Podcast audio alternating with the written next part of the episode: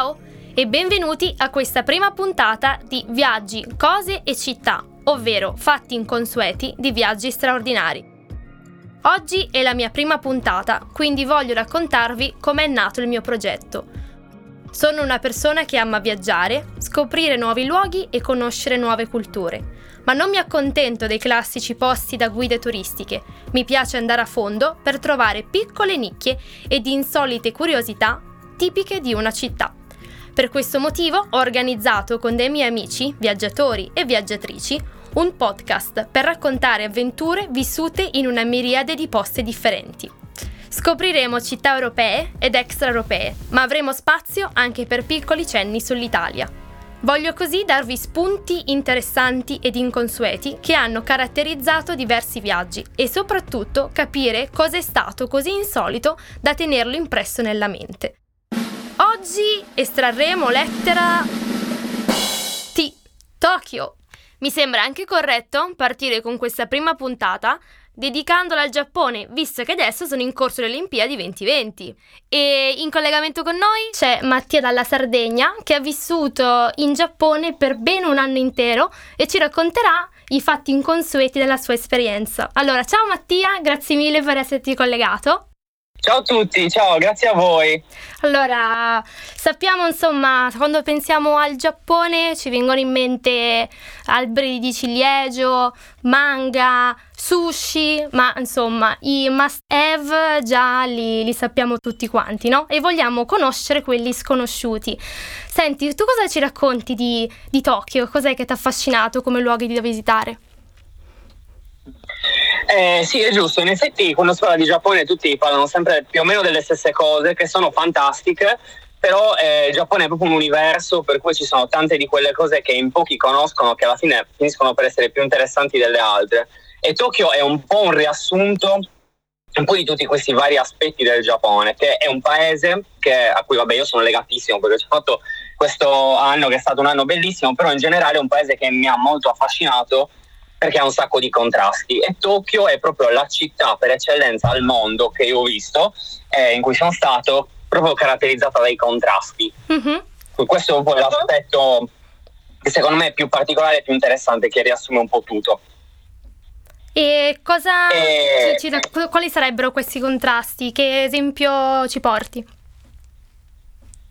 Allora, sicuramente eh, basta pensare che Tokyo, allora innanzitutto bisogna un piccolo cappello, Tokyo non è una vera e propria città, Tokyo è una, un grande diciamo, eh, centro urbano che mette insieme tante città, che sono mh, mm, quelli che per noi sono come dei quartieri, però quelle sono proprio delle vere municipalità.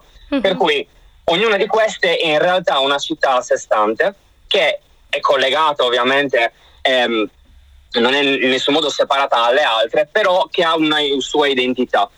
Quindi a seconda di qual è la città che si considera all'interno di Tokyo, il distretto si può chiamare così, questa può avere delle caratteristiche totalmente diverse. Per esempio, eh, Asakusa è un quartiere molto tradizionale, proprio nel centro di Tokyo, con uh, un, tempio, un tempio bellissimo eh, in cui si racchiudono un sacco di tradizioni locali, eccetera, eccetera, però è a due passi da un altro distretto che ha il, il grattacielo, anzi non è un grattacielo ma è una torre, che è la seconda più alta al mondo e che fa un contrasto incredibile anche solo dal punto di vista paesaggistico certo. rispetto ai tempi di, di Asakusa. Sai dirci quanto è alta, te lo ricordi? Allora, eh, dovrebbe arrivare intorno ai 600 metri la punta, mm. eh, è visitabile mm-hmm. e secondo me è uno dei posti più particolari e merita una visita, fino a circa i 450 metri se non sbaglio. Mm-hmm. Eh, ha diciamo due soste principali con due biglietti diversi, uno ai, intorno ai 3,50 e uno ai 4,50. Io sono salito fino a su eh, la sera, tra l'altro, quindi comunque la città è illuminata e sembra di stare su un altro pianeta perché tu vedi questa città gigantesca a 360 gradi eh, dove vedi i grattacieli che sono bassissimi rispetto a te. Rispetto a quindi te, immagino. È una, sembra di stare in una, sì, un'astronave, un posto veramente molto particolare. Mm-hmm. Cioè, hai qualche altro posto da, da consigliarci, un po' insolito? Un posto insolito, poco conosciuto, che io personalmente adoro, sempre di Tokyo, in un altro quartiere che si chiama Harajuku, che è un quartiere molto particolare perché si riassumono diciamo, tutte le mode, le culture eh, pop dei, dei, ragazzi, però soprattutto da un punto di vista della moda, del design, eccetera, eccetera.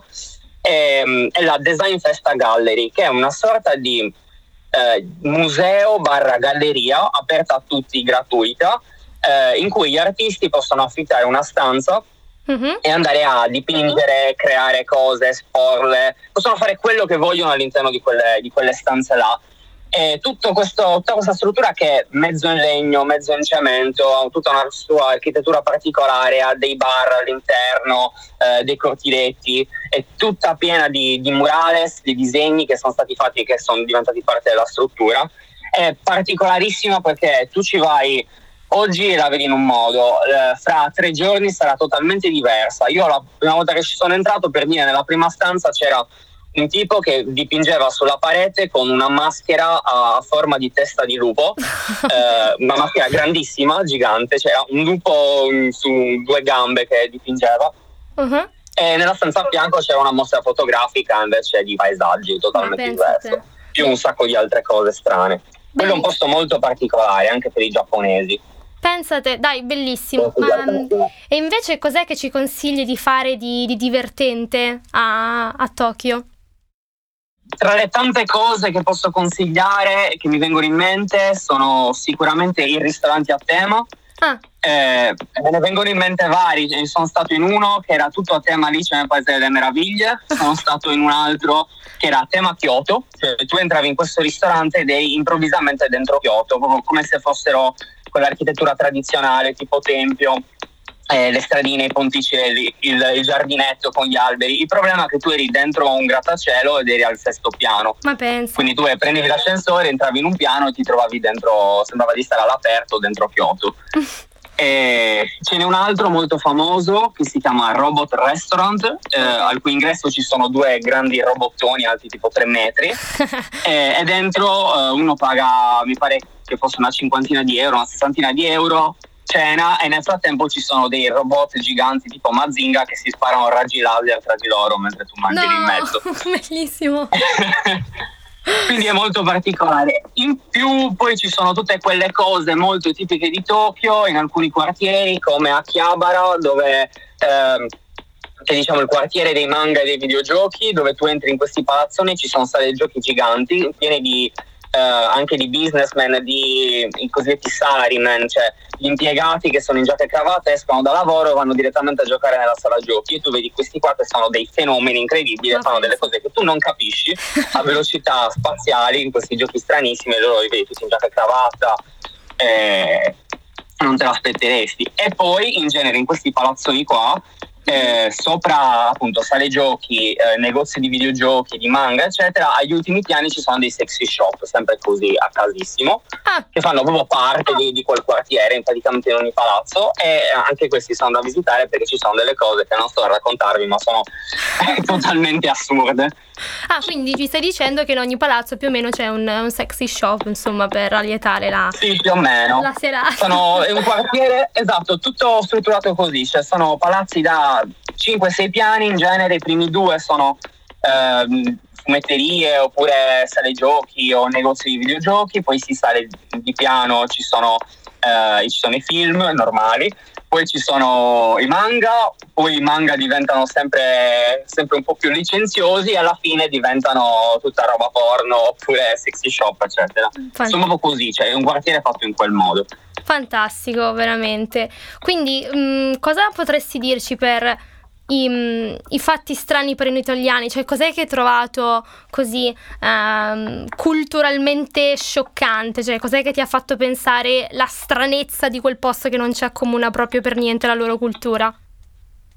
Eh, in generale, quindi parliamo di cose strane, divertenti dal punto di vista culturale, loro, delle differenze, delle stranezze? Sì, sì. Ad esempio, eh, una loro caratteristica è che i giapponesi non hanno praticamente un vero e proprio contatto fisico tra di loro, si salutano anche eh, quando i rapporti sono molto stretti facendosi inchini, eh, tendono ad essere molto rispettosi, in treno non si mangia, in treno non si parla, ah, tutto è pulito. però poi improvvisamente ti ritrovi in mezzo a degli eccessi totalmente all'opposto, cioè cose che da noi sono normali lì sono strane e cose che per noi sono strane per loro sono normali. Ad esempio, appunto, i giapponesi sono molto timidi, soprattutto tra l'altro con gli stranieri, però mi capitava che mi fermassero per strada per farmi dei complimenti e questi complimenti erano cose tipo ah hai proprio una faccia piccola, complimenti. no, veramente. Quindi cose sì, perché da loro poi ho scoperto tempo dopo che avere la faccia piccola è un tratto di bellezza, cosa del genere. Quindi tanto io mi ero abituato, la gente mi fermava a dirmi che avevo la faccia piccola. No, bellissimo. E si vedeva che loro erano imbarazzati perché loro non sono persone che tendenzialmente ti fermano, ti parlano, eccetera. Quindi passano proprio da un estremo all'altro. E poi per non parlare del, del loro eh, approccio diciamo con, uh, con, l'altro sesso o comunque con la sessualità che è abbastanza eh, impressionante per noi eh, perché è un paese che da un lato che è in calo demografico da tanti anni hanno un sacco di problemi a livello relazionale uh-huh. e stanno cercando anche di attuare delle politiche eh, diciamo per aumentare, per favorire diciamo, la, nascita di figli, eh, la creazione di nuove coppie, eccetera. C'è proprio una fascia di popolazione che arriva ad essere del 20% che si definisce erbivora, cioè che rifiutano qualunque tipo di contatto relazionale, sia fisico o, o sentimentale. Però poi dall'altra parte eh, ti capita di vedere l'esatto opposto una cosa che mi è capitata a me molto divertente a Tokyo è stato un giorno in cui eh, stavo viaggiando con amici e una, una, mia amica si è resa conto dopo mezz'ora che non aveva più il suo zaino perché eravamo arrivati in stazione e lei era entrata in bagno, l'aveva appoggiato in terra e si è dimenticato di riprenderlo. Mm-hmm. Lei viveva in Giappone, per cui dentro quello zaino aveva tutto, aveva il portafoglio, chiavi di casa, documenti, quindi momento di ansia generale l'accompagno in stazione perché col fatto che in Giappone nessuno ruba niente comunque c'era la speranza di ritrovare questo zaino arriviamo però non lo troviamo uh-huh. allora io vado ero l'unico che parlava in giapponese sono andato dal, dal capo stazione diciamo eh, l'ha detto che sta lì nell'ufficio per qualunque problema qualunque domanda gli chiedo in giapponese se ci poteva dare una mano a ritrovare questo zaino uh-huh. e lui mi mi guarda facendo tipo gli occhi al cielo con uno strano sorrisino che è una reazione molto strana per un giapponese perché i giapponesi proprio quando tu gli chiedi una mano loro si lanciano e si impegnano, si prodigano in tutti i modi per aiutarti quindi una reazione un po' particolare questo si alza e va comunque al telefono a chiedere di questa borsa. In quel momento la mia amica si mette a ridere all'improvviso, in un momento in cui era molto tesa e per niente allegra, mm-hmm. e mi indica di guardare dietro il vetro dell'ufficio. Io mi affaccio e vedo che il capostazione stava guardando un porno mentre era lì in servizio, con no. lo schermo che era girato a metà anche verso le persone che arrivavano, quindi era una cosa visibilissima e non l'aveva nemmeno messo in pausa quando si è alzato al, al telefono per cercare questa borsa. No, vabbè. Borsa che peraltro poi ha trovato perché in Giappone funziona tutto, le cose le, trovano anche se si guardano i porno in servizio, quindi diciamo questi sono un po' aspetti della loro cultura che sembrano cozzare e poi in realtà invece alla fine in qualche modo funzionano. No, bellissimo. Quindi, nel caso qualcuno fosse interessato, mandate il curriculum in Giappone e vedrete che esperienza spettacolare sarà lavorare lì. Allora, eravamo rimasti a modi di dire parole dialettali, parole buffe. C'è qualche parola che ti è rimasta impressa che vuoi raccontarci? Sì, allora, una cosa particolare dei giapponesi è che praticamente non usano parolacce, quindi per un italiano che no. va all'estero, che quando impara la lingua la prima cosa che impara sono le parolacce, ti lascia un attimo spiazzato perché non sai che cosa imparare all'inizio, e ne hanno forse uno o due. Però ho trovato una parola che è diventata la mia parola ufficialmente preferita del giapponese, non mm-hmm. quelle super poetiche, bellissime che, che, spesso si vedono anche su internet, proprio ovviamente a me piacciono le parole stupide. e ne ho trovato una che però secondo me è geniale, è che è Unko Sezuki. È un po' lunga da scrivere. Unko Sezuki. Mm-hmm. Praticamente è una crasi tra due parole, tra due o tre parole, e letteralmente si potrebbe tradurre con macchina che produce cacca. e, questa espressione è un'espressione metaforica per identificare tutte quelle persone che non sono utili per la società. Bellissimo. Vengono definite quindi macchine che producono cacca. Questo per no, fa capire qual è mm, diciamo, la pressione sociale che c'è in Giappone verso un certo tipo di persone. Ecco. No, fa- favolosa, veramente. Vabbè, visto che abbiamo parlato di cacca, non possiamo non parlare di cucina.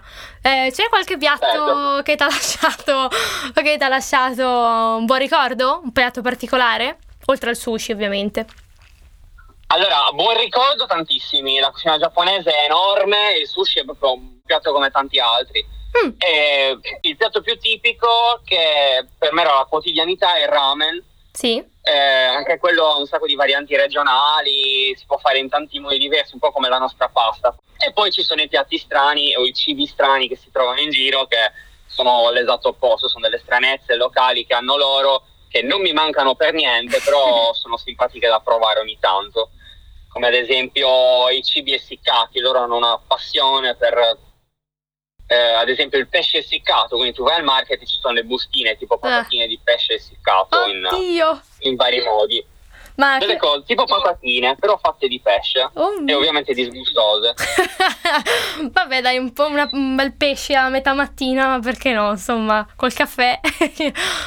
Sì, esatto, ma soprattutto così essiccato, quindi sono come delle merendine. Sì, sì. Oppure il natto, il natto è un'altra cosa oscena che sono praticamente fagioli di soia fermentati immersi in una sorta di colla che non lo so come eh. possa essere commestibile, che puzza di cadavere, però per alcuni di loro è considerata una leccornia. e la mangiano a Natale, insomma. Eh, piatto speciale. Va bene, grazie mille. Quindi per concludere, cosa ti sei portato a casa da questa esperienza? Quello che mi sono portato a casa è proprio la capacità forse di eh, cercare di medesimarmi in una cultura molto diversa e capire che spesso quello che noi giudichiamo come ridicolo eh, che ci porta spesso anche a prendere in giro molte cose dei giapponesi come molto caricaturali eccetera in realtà non ha nulla di particolarmente ridicolo perché molte cose che facciamo noi sono ridicole per loro. Per cui mi porto a casa proprio questa capacità di vedere, questa attitudine più che capacità di, uh, di sospendere il giudizio e cercare di apprezzare queste stranezze per quello che sono e capire che alla fine loro ci sembrano strani, ma tanto quanto noi sembriamo strani a loro. Bellissimo, direi un'ottima è un ottimo modo di vedere la vita. Quindi grazie mille Mattia per essere stato con noi. Sicuramente questi aneddoti utili e curiosi ci hanno permesso di viaggiare anche solo con la mente a Tokyo. Quindi grazie mille ancora. Grazie a voi, è stato bello. Se vuoi riascoltare la puntata, puoi trovarla su Spotify, Apple Podcast o su YouTube nel mio canale Viaggi, Cose e Città. Se hai curiosità o domande oppure vuoi partecipare come ospite, mettiti in contatto con me sui social o scrivendo un'email a viaggicosecittà@gmail.com. Noi ci troviamo la prossima settimana con un'altra puntata del podcast Viaggi, cose e città. Ciao!